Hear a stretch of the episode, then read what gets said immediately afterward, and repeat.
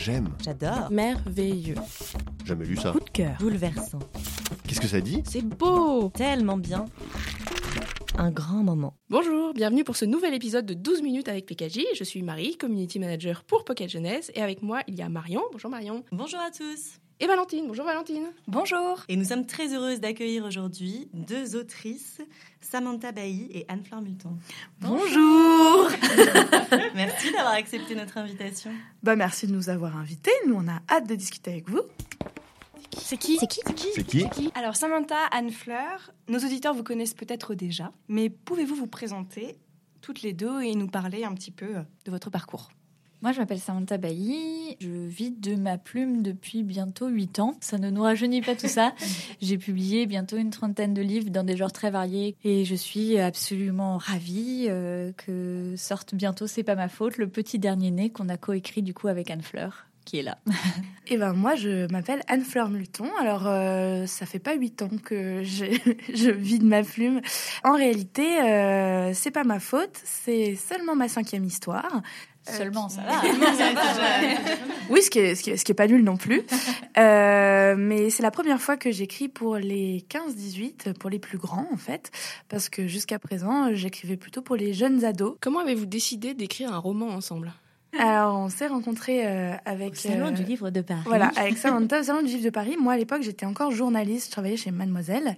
Et euh, j'avais lu les livres de Sam euh, en tant que lectrice. Je l'ai croisé dans les allées euh, de Livre Paris. Et je lui ai un peu sauté sur le paletot parce que je voulais euh, absolument l'interviewer. Juste après, en fait, je publiais mon premier roman. Et Samantha est venue me trouver à ce moment-là pour me parler un petit peu de, euh, de ce que c'était qu'être euh, une autrice aujourd'hui. Elle m'a proposé de se prendre un café l'après-midi, quoi. Et on s'est retrouvés dans ce café euh, pour euh, simplement, normalement, le boire, quoi.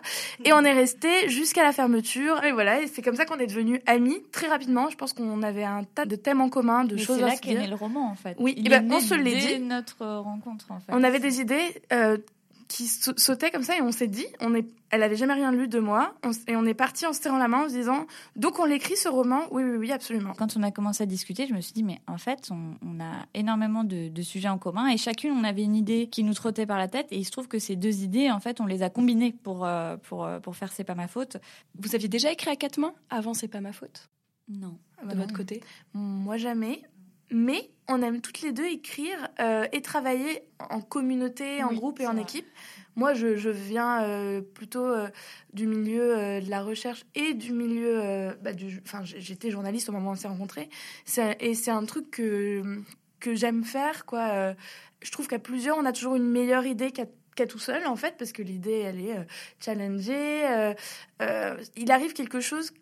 euh, qu'on a peut-être fait éclore, mais qu'on n'aurait pas pu faire mûrir euh, un un. Et c'est pas pour tout le monde, je pense. Mais euh, toi aussi, en fait, c'est un truc que t'aimais bien. hein? Bah, en fait, euh, moi, mes collaborations, elles ont plus souvent été dessinateurs, dessinatrices, euh, écriture. Enfin, dessin, écriture, bah, tout ce qui est scénario de manga, etc.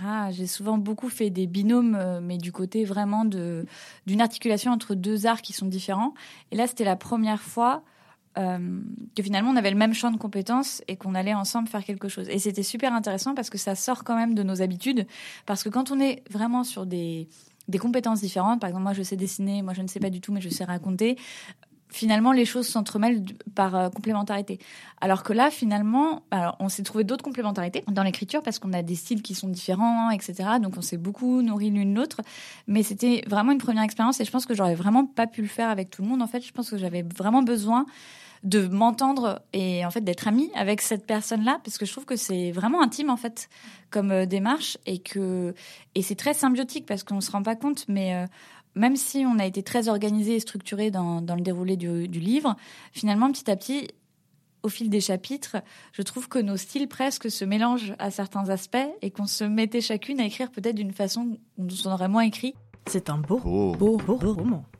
C'est un beau roman. Et bien justement, donc euh, ce livre euh, que vous avez écrit à quatre mains s'appelle C'est pas ma faute et vient de paraître euh, chez Pocket Jeunesse. Est-ce que vous pouvez nous en dire maintenant un petit peu plus sur l'histoire, vraiment euh, l'intrigue? C'est une histoire assez simple finalement quand on veut démarrer. C'est une jeune fille qui s'appelle Lolita qui a 16 ans et c'est devenue à 16 ans une star d'Internet. C'est-à-dire que Elle a 200 000 abonnés sur Instagram, YouTube. Elle parle de beauté, elle fascine. Et, euh, chaque jour, euh, voilà, tout le monde attend les nouvelles de Lolita, la nouvelle vidéo, la photo qu'elle va poster. Et puis, du jour au lendemain, sans cri égard, elle disparaît. Tous ses comptes sont supprimés et personne ne sait ce qu'est devenu Lolita. Donc évidemment, euh, tout Internet s'excite, on, cherche, on essaie de comprendre ce qui s'est passé. Mais comme une étoile en chasse l'autre, euh, assez rapidement, euh, la nouvelle Lolita va surgir et on va oublier ben, ce qui est devenu celle d'avant qui ne donne plus signe de vie sauf une personne, bien sûr, Prudence, sa plus grande fan, qui euh, bah, vit extrêmement mal la disparition de son idole. Prudence, elle, euh, elle est en seconde. Euh, c'est une, une, jeune fille qui est très exigeante avec elle-même, qui cache certains secrets, et pour qui Lolita est devenue une forme d'obsession qu'elle a du mal elle-même à comprendre et à déchiffrer. Et donc elle va décider d'enquêter et de partir à la recherche de celle qui est son idole. En fait, c'est vraiment un thriller au sens il y a vraiment cette enquête et euh, c'est extrêmement intrigant parce que euh, je pense qu'aujourd'hui vous auriez Enjoy Phoenix qui disparaît du jour au lendemain.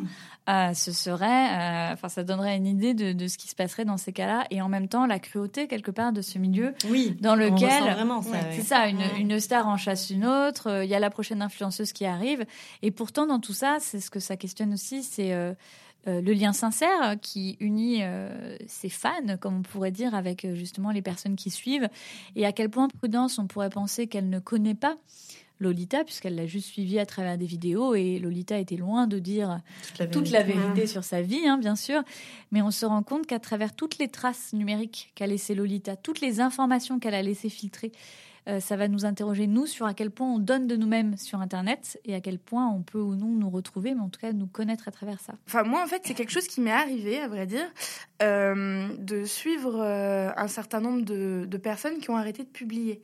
Alors là, dans le roman, c'est une vraie disparition, mais c'est quelque chose qu'on connaît tous et toutes.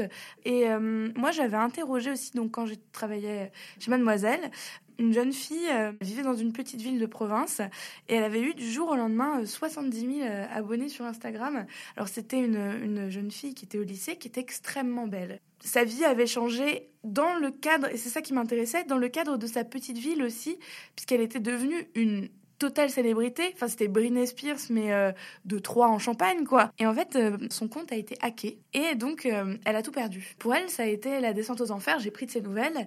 Et voilà. Et c'est à peu près à ce moment-là que j'ai rencontré Samantha. et moi, je voulais faire quelque chose de cette histoire. Par rapport au, personnage, du coup, vous nous avez un petit peu expliqué le processus d'écriture. On a parlé de, de Prudence et Lolita. Est-ce que vous avez chacune écrit un personnage? Exactement. En fait, on s'est réparti les personnages. Donc euh, moi j'ai écrit le point de vue de Lolita et euh, du coup euh, Fleur a écrit le point de vue de Prudence. Et après on retravaillait nos chapitres en fait, c'était pas aussi délimité que ça, mais c'était très utile que chacune puisse choisir un type de narration précise. Et on a vraiment essayé d'articuler ces deux personnages qu'on a l'impression de connaître parfaitement parce que enfin, je pense qu'on connaît toute une prudence. C'est ce qu'on se disait, même parmi nos lectrices. C'est c'est un personnage qui est hyper attachant et, et, moi, à titre personnel, dans une mesure bien moindre, mais euh, j'ai aussi ma chaîne et je suis aussi suivie dans ce microcosme et dans le réconfort aussi des personnes qui vous suivent. Vous vous dites, ben finalement c'est une personne qui envoie de temps en temps un message sur Instagram et puis vous la rencontrez à une dédicace. Il y a des choses qui se passent et vous vous rendez compte que de ce que vous donnez de votre vie, même si vous faites attention euh, d'éluder tout un tas de parties pour vous protéger, en fait, les personnes vous connaissent souvent bien plus profondément que vous n'en avez la sensation. Ce qui peut être très dérangeant sur certains aspects parce que bah, il n'y a pas que des personnes bienveillantes, euh, comme on le découvrira dans ce thriller d'ailleurs, euh, mais ça peut être aussi extrêmement réconfortant de se rendre compte qu'il y a un lien un peu invisible qui va se créer. Et c'est de ça aussi dont on voulait parler avec ces deux personnages-là. C'est finalement cette relation idole-fan qui n'est pas une relation aussi caricaturale que celle qu'on peut imaginer de euh, quelqu'un qui est inaccessible et une personne qui juste suit et ne connaît pas euh, l'envers du décor et l'autre côté du miroir. Qui Que Quoi Donc Où Sur les réseaux sociaux, on vous a demandé de poser des questions. On en a sélectionné quelques-unes auxquelles nous allons essayer de répondre aujourd'hui. On nous pose souvent des questions concernant le processus de publication d'un roman. Comment ça s'est passé pour C'est pas ma faute?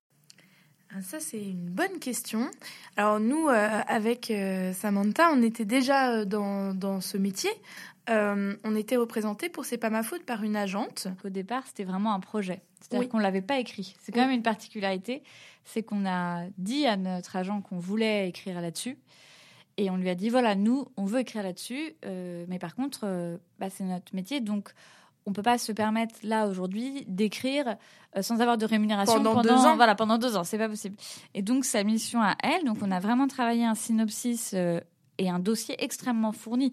C'est-à-dire qu'on a vraiment livré euh, le plan chapitre par chapitre de notre futur roman. Enfin, ça nous a obligés de toute façon à commencer le processus de construction. À partir de ce matériel, euh, du coup, euh, bah, il y avait plusieurs éditeurs intéressés, mais, mais Xavier était particulièrement enthousiaste, euh, qui est notre Moi, je le, je le connaissais un petit peu aussi euh, à, à l'avance et on s'était déjà dit faut, faut absolument qu'on fasse un bouquin ensemble. Euh, On s'entendait bien euh, sur un certain. Déjà, on s'entendait bien tout court, mais ce on qui est important. Oui, mais on s'entendait bien en plus sur un certain nombre de points littéraires euh, qui faisaient que hum, on savait qu'on on serait amené à, à écrire quelque chose ensemble. Quand il y a un processus avec un agent, c'est particulier, c'est pas exactement la même chose que que ce qu'il y a de plus classique. Euh, mais pour nous, c'était important parce que, comme on disait, comme c'est notre métier, on a besoin d'avoir des bonnes conditions.